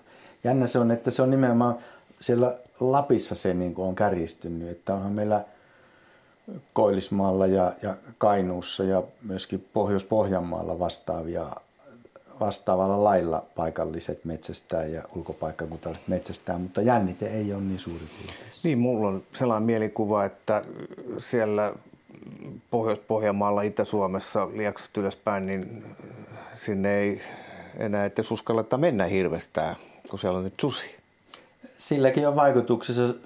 Sudella on ihan selvästi vaikutusta siihen. Koiramiehet haluaa susivapaille alueelle, metsälle. Ja hirvikärpäne on toinen. Hirvikärpäne on alkusyksystä pirumoinen riesa, riesa täällä tuota, niin, niin kuin porohoitoalueen eteläpuolella. Tämä on asia, jota mä en ole ikinä ymmärtänyt. Tarkoittaako tämä sitä, että, että metästäjät on jotenkin allergisia hirvikärpäsille vai mikä siinä on, että Siis, me, siis ihmisethän allergisoituu, ei se tarkoita metsästä. Ihmiset allergisoituu hirvikärpäsille, sienestäjät ja marjastajatkin. Eli yksinkertaisesti niin, että kun useamman kerran tulee niskaan puremia, niin ihminen allergisoituu ja ne puremat muuttuu tulehtaviksi, se tulee semmoiseksi tulehtuneeksi mätäpaiseeksi suurin piirtein. Että itsellänikin on semmoinen tilanne nykyään, että jos mä saan muutaman hirvikärpäsen pureman, niin mulla tulehtuu niska ja mun pitää väistää niitä. Mä teen ennusteen, huomenna kun sä meet hirvimetälle, sä et ole kertaakaan vielä onnistunut. Nyt tulee sellainen tilanne, että sieltä, sieltä tota, koiran ajamana tulee hirvi kohti, sun pitää olla hiljaa, niin kuinka käykä? Sun tulee hirvikärpänen tuohon kulmakarvaan. Sitten sun pitää miettiä, että liikahatsa vai et. No mä luulen, että siinä tilanteessa ehkä mä sitä hirvikärpästä kuitenkaan sitten niin kuin. Että siinä on sen verran adrenaliinia yleisen veressä. Mulle on näin käynyt monta kertaa ja nyt tietysti pitää muistaa se, että täällähän on jo pakkasta on tuolla ulkona nytkin, että nyt ne hirvikärpäset. Mun mielestä hirvikärpäs aika alkaa olla ohi. Niin. Se on ohi nyt varmaan jo koko maassa, että esimerkiksi Oulujärven seudulla on ollut varmaan jo 15 vuotta hirvikärpäsiä riesaksi asti. Ei ole enää ollut viimeisen viikon aikana. Että kyllä se, se, se aika on nyt ohi mun mielestä. Luojan mä palaan, kiitos. Mä palaan näistä hirvikärpäsistä hirviin. mulla on oikein hyvä kaveri, joka, joka on mukaan samassa hirviseurassa. Nimeen uskalla nyt tässä yhteydessä sanoa, mutta, mutta me ollaan nyt sen kanssa ammuttu tuossa hirviä kolme viikonloppua täällä Etelä-Suomessa sillä kun se meillä alkaa lokakuun kahdeksas mm. päivä alkoi nyt mm. tänä vuonna kausi. Mutta silloin syyskuussa, kun tuli tämä Lapin alueella tämä, tämä tämmöinen harjoittelukausi, niin tämä sama kaveri oli siellä ja ampui porukoineen yhden lehmän ja 60 kilosen hirven vasan. Okay. Niin jotenkin se niin kuin kaivelee ihan meikäläistäkin etelän miehenä mm. sillä, että meneekö tämä ihan oikein. Eli, eli tota, käydään siellä vähän niin kuin harjoittelemassa ja sitten kun täällä alkaa kausi lokakuussa, niin jatketaan ja ammutaan lisää. Mm. Tällaisia keissejä kun on, niin mä ymmärrän sen, että Lapin mies, poromiehet ja saamelaiset on, on kärmeissään. Pitäisikö se lopettaa se syyskuun kausi siellä Lapissa? Äh, no, ongelmahan on siis meillä se, että metsähallitushan ei voi sellaista päätöstä tehdä. Mitä mieltä sinut? No, mun mielestä sitä lappilaista metsästystä helpottaisi, jos se hirvijahti alkaisi samaan aikaan kuin se alkaa muuallakin. Ja siinä on muitakin syitä kuin pelkästään, pelkästään tämä, että siinä tulee se se ryntäys täältä etelästä sinne myöskin porohoidon kannalta todennäköisesti olisi parempi, että, että tuota, niin se alkaisi myöhemmin.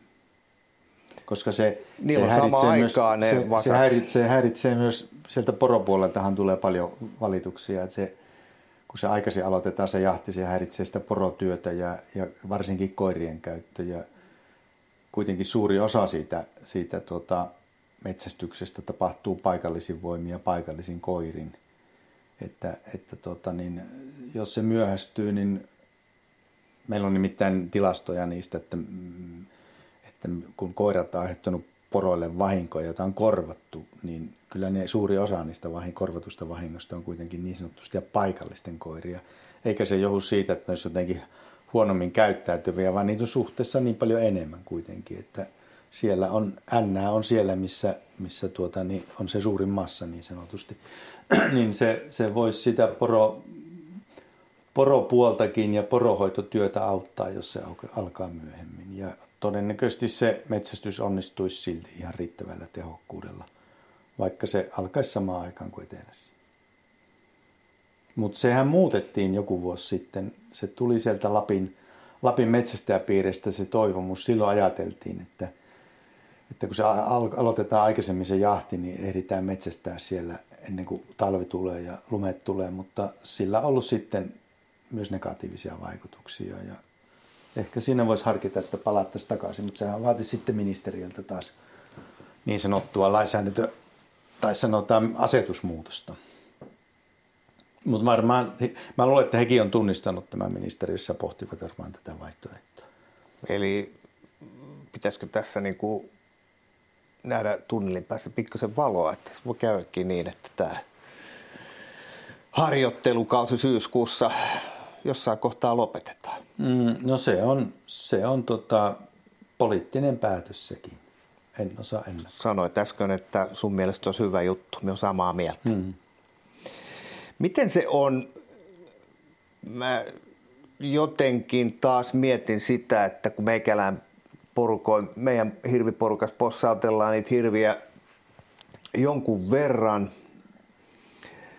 ja sitten on pakkaset täynnä lihaa, tämä on nyt tällaista tekstiä, joka saa kaverit kateelliseksi, niin Mikälaiset kiintiöt näillä valtion mailla olevilla lappalaisilla sitten, anteeksi, lappilaisilla? Onko niillä, miten se, mikä verran ne saa niitä hirviä sitten metästää? Mä kerron. Siis jos mä oikein ymmärsin, niin, niin Savukosken mies, pitää olla neljä miestä, että saa ampua yhden hirven. Siinä jää niin suurin piirtein yksi jalka per osallistuja. Hmm. Sehän riippuu ihan siitä, että minkälaista hirvikannasta metästetään. Että jos on, jos on vahvat kannat ja kantaa leikataan, niin silloinhan se voi olla niin, jopa niin, että siellä on tuota, yhtä miestä kohti voi tulla yksi hirvi tai puolitoista hirveä ja sitten kun kannat romahtaa, niin sitten yhtä hirveä on jakamassa 6-7 miestä. Että tuossa ei kyllä semmoista yleistä, yleistä tota, linjaa ole. Se riippuu siitä hirvikannan määrästä. Olisikohan tämä Kilpimaa mulle sanonut, että siellä Savukoskella se on neljä miestä ja yksi hirvi. Ja Sodankylässä tai jossakin siellä toisella niin. suunnalla niin 11 miestä ennen kuin saa yhden mm. hirven ampua. Mm. Miten, tehän niitä lupia myönnätte, miten se menee? Itse asiassa Suomen riistakeskus myöntää ne luvat. Et me annetaan vain osoituksia niille alueille, niin kuin valtion maille, mutta siellä on myös yksityismaita. Palataan tähän 20 000 lupaa, vai miten se meni? Kaks, miten... Noin 20 000 metsästäjää. Niin, siis mitä se tarkoittaa? Hirveä. Siis eli Lapin alueella on... Valtion mailla? Ää, ei vaan Lapin alueella noin 20 000 metsästää hirveä. Näin mä, näin mä muistelisin sen. Koska nythän siellä on, kato siellähän on tuota niin, Joo, nyt teit muuten ihan, ihan hyvän kysymyksen, että onko se valtion mailla vai onko se... Kyllä mä muistelen, että se on niin, että 20 000 metsästä. Kato, kun siellä eihän niitä sitten luvan myöntäjää ei erottele sitä, että onko se, onko se tota valtion maata vai yksityismaata. Siellä on sekä että.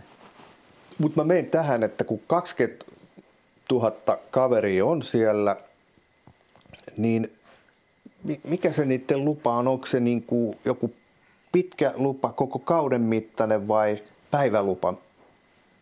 Miten se menee? Hmm. No meillä, siis valtion maille haetaan osoituksia ja me annetaan niille metsästysoikeus. Että tämä porukka saa tällä alueella, tämän koneen porukka saa tällä alueella metsästää hirveä. Ja sen jälkeen ne hakee hirviluvat Suomen riistakeskukselta.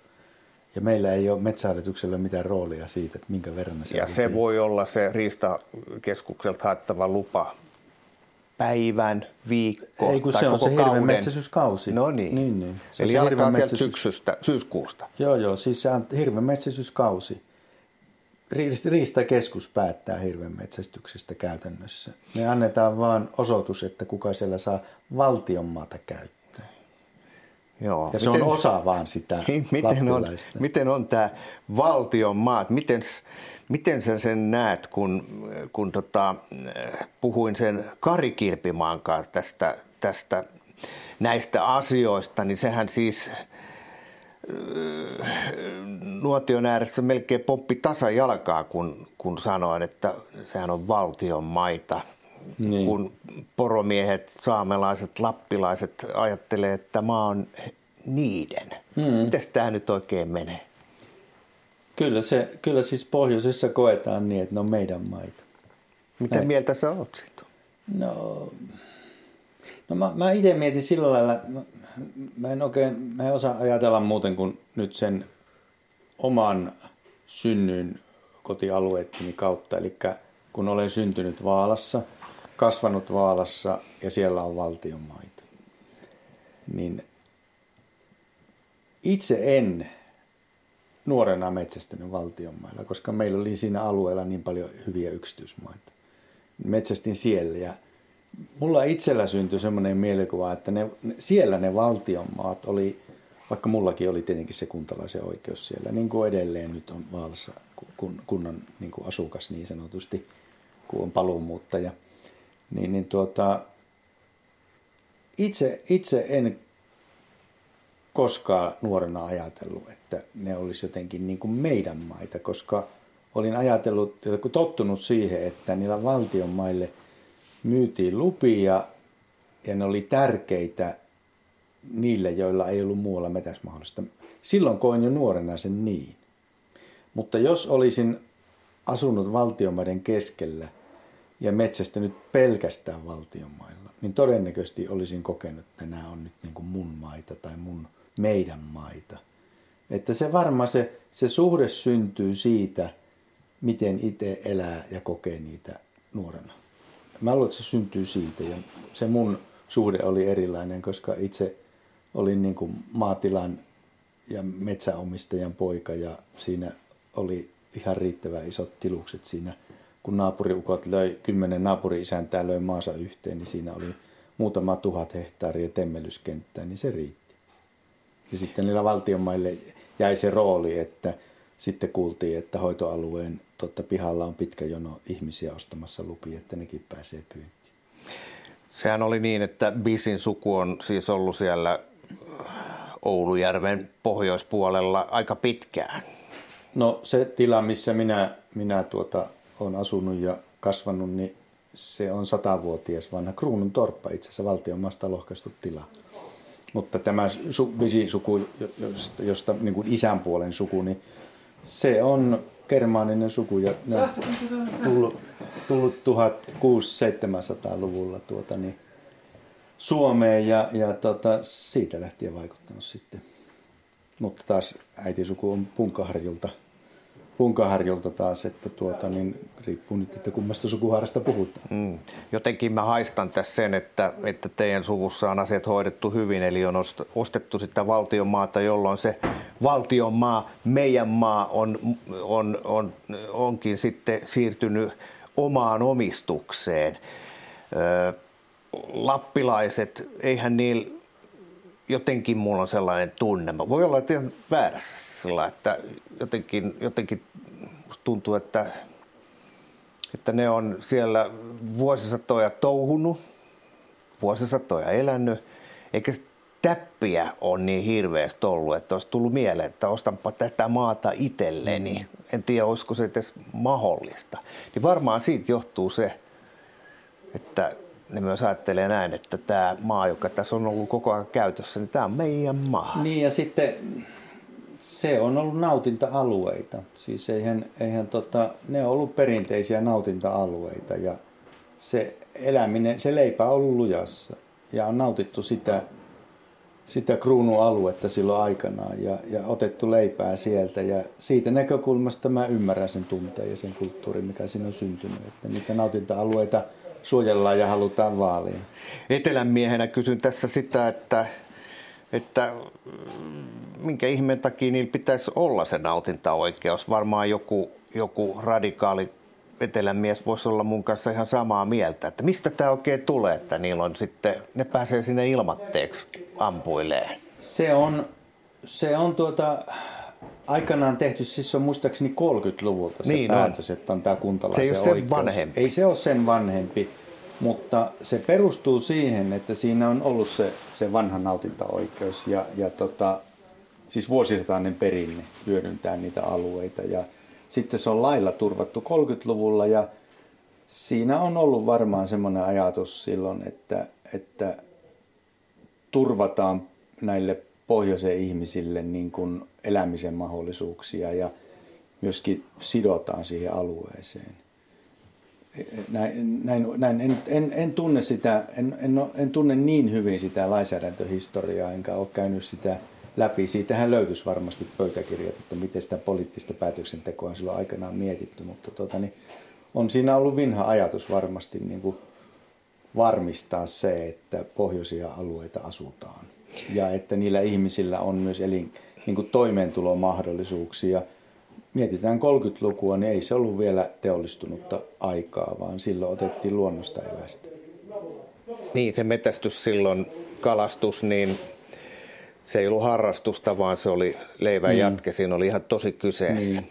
Siis valtionmaillekin on aikanaan ollut 1800-luvulla puhuttu sellaista, että ne, se eränkäynti on ollut tärkeää ja sen lisäksi on harrastettu puunkeräilyä valtionmailla. Joo. Puunkeräilyä. Nyt se on ja niin puunkeräys päin. tarkoittaa Et siis saa ottaa olevien. Niin, Joo. saa ottaa polttopuuta, mutta nythän se on niin toisinpäin, että tämä eränkäynti on se harrastus ja se, se, se varsinainen tulonlähde, niin, jolla on niin tämmöistä yhteiskunnallista taloudellista merkitystä niin se, se liikevaihto syntyy siitä metsätaloudesta. Et kyllä se on niin asetelma on muuttunut ihan toiseksi ja se on tapahtunut runsassa sadassa vuodessa.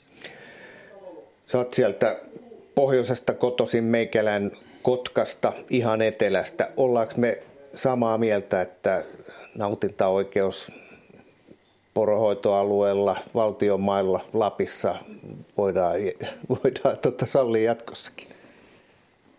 No jos me halutaan, jos me halutaan tota, vaalia tämmöistä yhteiskunnan kon, sanotaan tuota, konsensusta, niin kyllä, ja, ja vaalia sitä, että pohjoiset alueet säilyy asuttuna ja, ja syntyy semmoinen tunne, että, että tuota, myös periferiasta, periferiassa, eli syrjäalueella asuvien ihmisten – asioita edistetään, niin kyllä se varmasti viisasta olisi. Mutta samalla pitää huolehtia myös siitä, että se käyttö on kestävää, eli se on, on, on seurattava riistakantojen tilaa ja kalakantojen tilaa ja tehtävä hoitotoimia, että sitä ei saa unohtaa.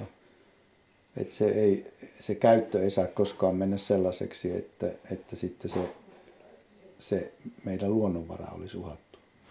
Kun siellä Lapissa nyt on se yksi paliskunta, joka on kieltämässä hirven metästyksen alueella, niin, niin onko tämä Luken käsissä nyt sitten tämä jatko, että mitenkä mahdollisesti näitä hirven pyyntejä vastaisuudessa rajoitetaan, vai onko se metsähallituksen homma? Se on oikeastaan Suomen riistakeskuksen käsissä, että miten hirvikantaa hoidetaan, miten hirvikantaa luvitetaan. Luke vastaa kannanseurannasta – Sieltähän se lähtee. Sieltähän se lähtee. Kannan-arvioinneista ja Suomen riistakeskus siitä ää, niin kuin metsästyspaineen kohdentamisesta ja metsähallitus pelkästään siitä, että kuka niitä valtionmaita saa käyttää silloin, kun on kysymys ulkopaikkakuntalaisista. Paikkakuntalaisillahan se oikeus on lain kautta. Mennään, siis mennään vielä tähän metsästyskana kana me, mettäkana linnustukseen. Mä kuulun niihin suomalaisiin, jo, joilla se kesäkuun päivä, kun tulee ne luvat myyntiin, on, on, on vuoden jännittävin päivä. Onko tämä hyvä systeemi? Eikö se ole niin, että sinne valtion maille siinä on samalla viivalla sekä meikäläinen Kotkasta – Vilkiin Esa Rautalammilta kuin sitten se Kilpimaan Kari siellä Savukoskella? No jos Kilpimaan Kari haluaa Sodankylän puolelle pyyntiin, niin on. Kaikki on samalla viivalla. No entäs siellä Savukoskella? Sen ei tarvi painaa yhden kello no, yhdeksän. ei tarvitse painaa, koska lainsäätäjä on lähtenyt siitä, että tietysti Pohjois-Suomessa niin sanottu kuntalaisen kahdeksannen pykälän kuntalaisen oikeuden alueella asuvat on kuntalaisen oikeus ja he voivat metsästää pieristää siellä vapaasti sen metsästysajan puitteissa. Et siinähän se ero on. Ja, ja me sitten, meikäläisen rooli on mitottaa se lupametsästys sitten suhteessa tähän paikkakuntalaisen oikeuteen niin, että sitä oikeutta ei loukata, mutta että se metsästys on kokonaisuudessaan kestävää. Eli tämmöiset kilpimaan karit voi metästää heti kun kausi alkaa, niin sen kauden loppuu niin paljon kuin lystää omillaan. Mm, joo, siinä ei saalis... Oman kunnan alueella. Niin, oman kunnan alueella. Siinä ei saalisrajoitetta ole. No miten sitten meillä oli aikaisemmin tämä Villi Pohjola-systeemi, josta Kilpimaan Kari puhuu, että se oli hyvä systeemi, että saatto varata vihkoon mm. tällaisia metästyslupia ja sitten saattoi harjoittaa tällaista, tällaista palvelutoimintaa. Eli joku soitti ja sanoi, että haluttaisiin metälle No Savukosken kaverit järjesti puitteet, mutta se ei mm. kuulemma enää onnistu. Ei, siis 2005 metsähallituslaki lakia muutettiin ja silloin tällainen niin sanottu yrittäjälupakäytäntö, eli se, että Villi Pohjola silloin aikanaan pystyy antamaan kiintiöt jollekin yrittäjille, niin se, se, se meni. Se meni se, siinä sen lainsäädäntömuutoksen myötä ja siihen on pyritty hakemaan, sitä on Lapissa paljon paljon ikävöity ja haluttu niin kuin takaisin sitä ihan, ihan pohjoisinta Lappia myöten, jopa saamelaisalueelta. Koska nähdään, että, että sillä olisi niin kuin elinkeinovaikutuksia, että jos joku yrittäjä pystyy tuomaan vieraita, järjestämään metsästyksen opastuksen ruuat, niin hän pystyy siinä myös ottaa vähän elinkeinoa ja myös kontrolloimaan silloin sitä metsästystä, säätelemään, että, että minkä verran sieltä ammutaan. Ja, ja tota, Mutta se ei vaan ole nyt mun lukuisista pyrkimyksistä huolimatta. Siihen on tehty, mekin on tehty Metsähallituksessa paljon työtä, jopa, jopa ministeriön toimeksiannosta tehty selvityksiä, että miten se voitaisiin palauttaa. Tehty ihan valmi, lainsäädäntö, muistioita ja lainsäädäntömuotoiluehdotuksia, mutta se ei ole edennyt. Se ei ole edennyt siellä virkaportaissa, eli tota, se on niin kuin se jotenkin ei ole valmis se asia, sanotaan sillä lailla. Kun mä painan silloin kesäkuussa nappia, niin voiko painaa ulkosuomalaiset? Tarkoitan siis... No periaatteessa va- kyllä. Joo, periaatteessa kyllä.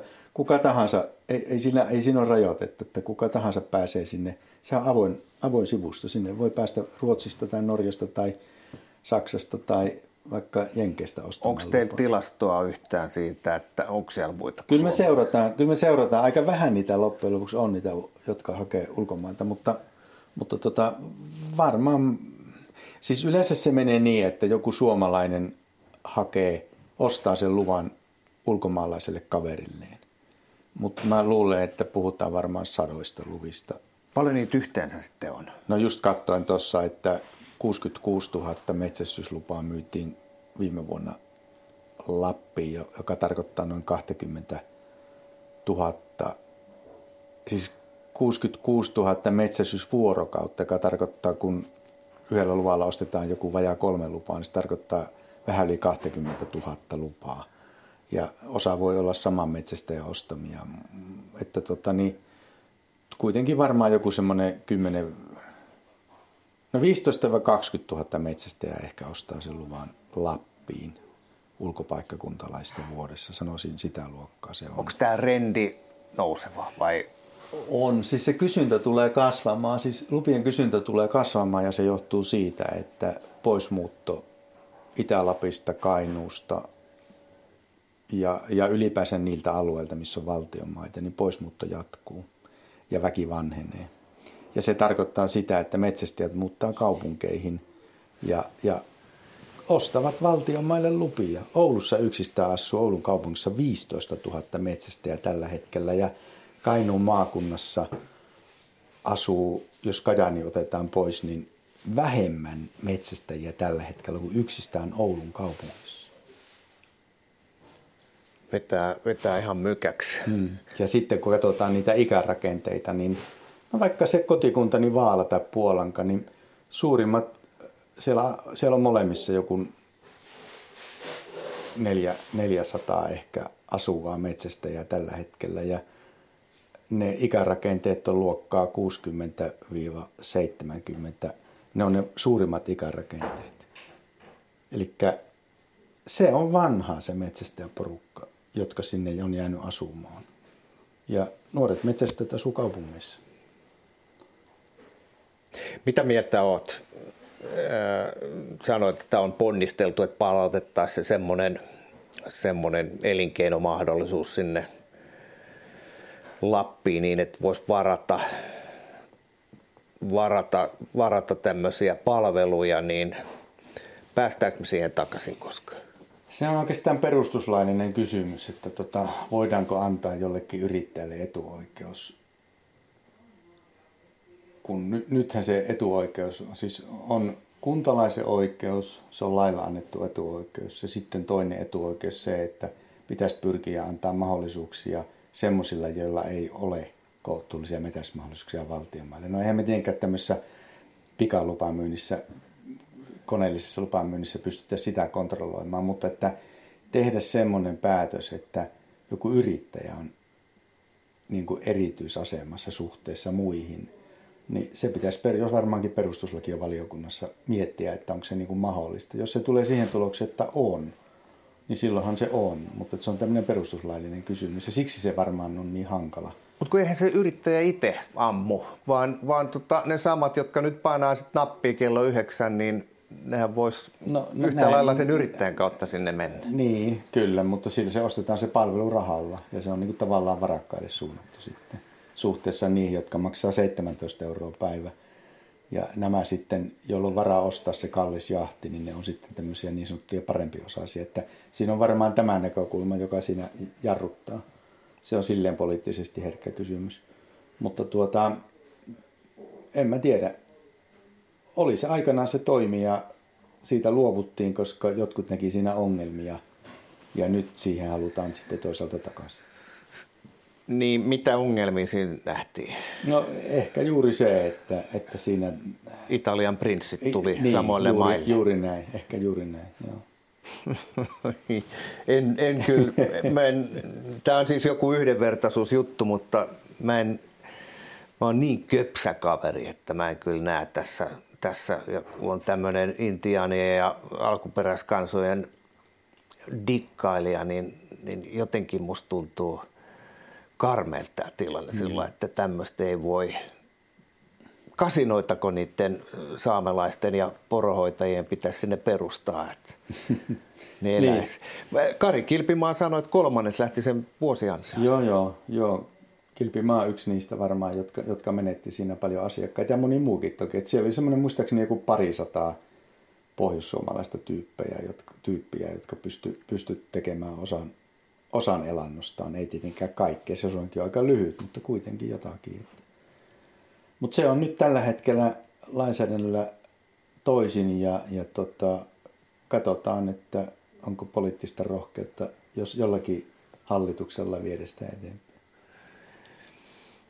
No, tuossa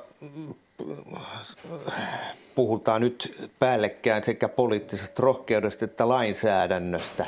Tarkoitatko siis sitä, että laki pitäisi muuttaa? Joo, se, se, joo, se tarkoittaa sitä, että aika pienillä lainsäädännöllisillä konsteilla olisi mahdollista hoitaa. Että tota, joko niin, että joko sillä lailla, että todettaisiin metäisyyslaissa, että kelle, kello etusia valtionmaiden lupamyynnissä. Tai sitten annettaisiin mahdollisuus vuokrata valtion maata myös yrityskäyttöön. Se on toinen tie.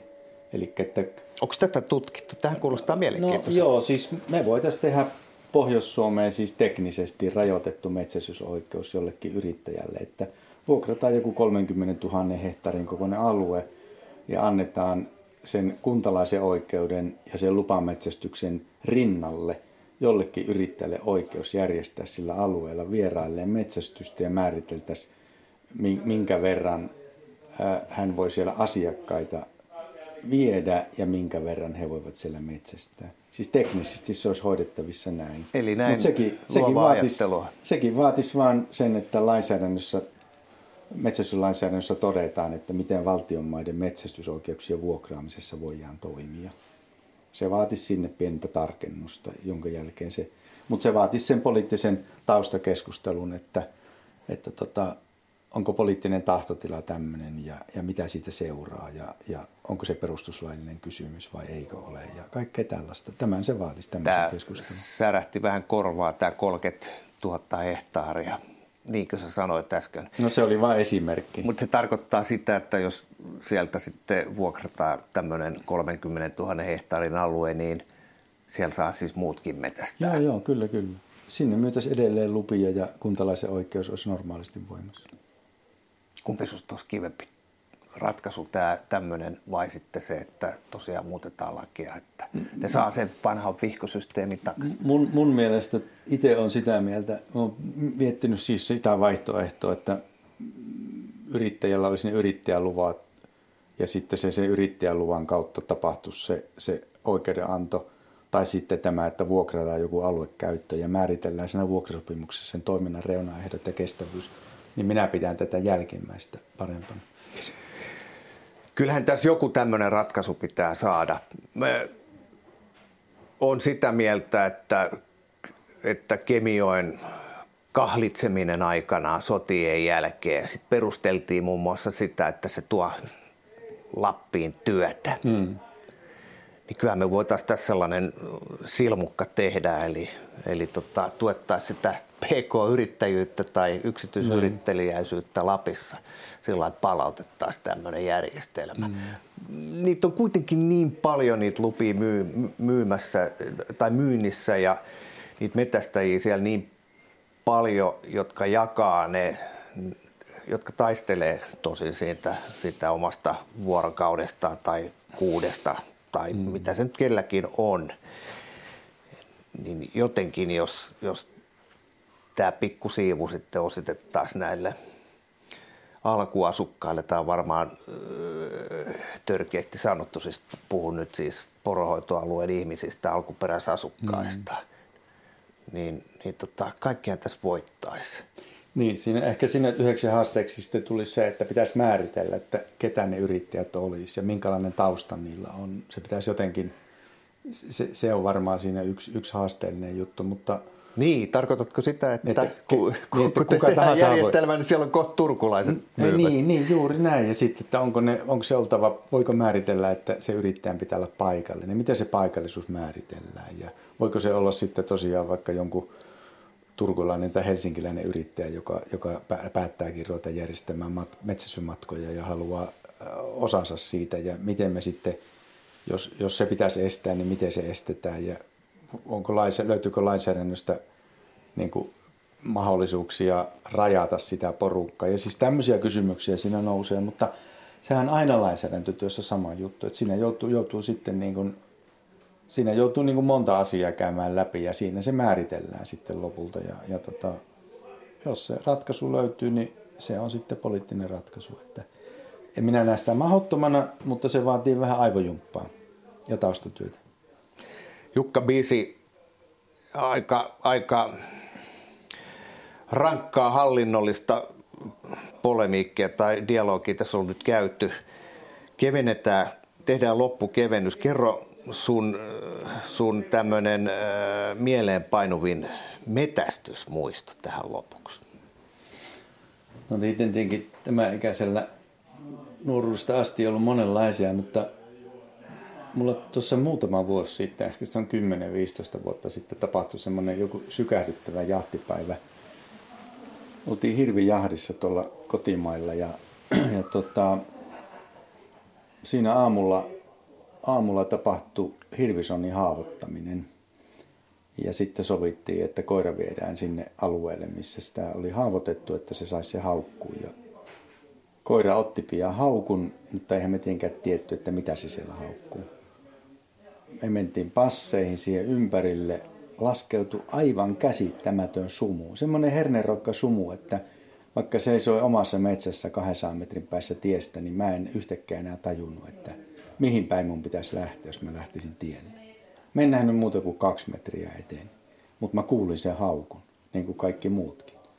Mun kaveri meni siihen haukulle sen koiraomistaja, joka oli vieraisilla meillä, ja kuiskas, että hänen edessä seisoo aivan järkyttävän suuri hirvisonni, että mitä hän tekee. Että hän näkee ne sarvet ja sen hahmon tuossa. Niin mä sanoin, että no se ei ole se mitä haavoitettiin, että anna sen olla, että ota koira pois. Koska me tiedettiin, että se oli pienempi sonni, jota oli haavoitettu aamulla. Ja, ja tota, Se kuttu koiraa, mä kuulin sen vislauksen sieltä puolen kilometrin päästä ja alkoi semmoinen pieni ripse, joka kasvoi, kasvoi, sitten alkoi rytinä. Ja se tuli suoraan mua kohti, se rytinä. Ja mä tajusin, että mä seison semmoisen nuoren metsän keskellä ajouralla. Ja sitten mä rupesin funtsi, että sen hirven täytyy tulla sitä ajouraa myöten, koska mä seison keskellä sitä ajouraa, koska se on ainut paikka, missä se näkee suoraan juosta. Ja astuin kaksi metriä sivuun semmoisen tuonpaksuisen kuusen taakse. Ja juuri kun oli siihen päässyt, niin silloin se tuli se tumma hahmo siihen aivan suoraan mun kohti. Se olisi juossut mun yli, jos mä olisin seissyt siinä. Mutta se pysähtyi siihen mun hajupaikalle. Ja sen turpa oli minusta noin metrin päässä. Ja mä katsoin ylöspäin semmoista jättilässonnia. Oli varmaan joku 24 piikkiä puolella ja se oli iso ja musta ja se puhalsi kuumaa höyryä suoraan mun kasvoille. Ja mulla oli ase tuossa käsissä ja, ja tota, se oli siis niin järkyttävän hieno elämyksinen tilanne, kun se tuli sieltä näkymättömästä sumusta siihen ja se oli mun sylissä, mutta ei kuitenkaan törmännyt minuun. Ja se näki tai haisto minut ja paikaltaan teki niin kuin takajalkeen varassa täyskäännöksen ja lähti painamaan sinne. Ja, ja tota, koira tuli hetken päästä perässä, mä sain koiran kiinni ja, ja, ja tota, sitten todettiin, että viedään koira uusille jäljille ja viesiin toiseen paikkaan. Se sai haukun ja hetken päästä me saatiin se haavakko pois sieltä. Ja tämä, tämä tapahtuma oli yksi voimakkaimpia semmoisia mieleenpainuvia metsästysmuistoja, koska se, että me ei ammuttu sitä jättisonnia, vaan jätettiin se tekemättä, vaikka minä ja mun kaveri olisi pystytty se tekemään, ja me saatiin se palkinto siitä hetken päästä. Muuten se palkinto olisi jäänyt saamatta, eli se haavakko olisi todennäköisesti jäänyt sinne metsään, koska kaikki olisi vaan keskittynyt taivastelemaan sitä 700-800 kilosta hirveä joka olisi ollut pitkällään siinä valtavinen sarvinen. Niin se, se on niin kuin, mitä mä oon ehkä eniten muistellut elämyksenä, vaikka ei saatukaan muuta kuin se palkinto, joka tuli sitten myöhemmin. Niin toi on semmoinen, joka on sykähdyttänyt mua ehkä, ehkä eniten tässä aikuisia. Lapsena on tietenkin tapahtunut monenlaista, mutta tuo, tuo on niin kuin tuoressa muistissa edelleen. Jukka Bisi, kiitos. Kiitos.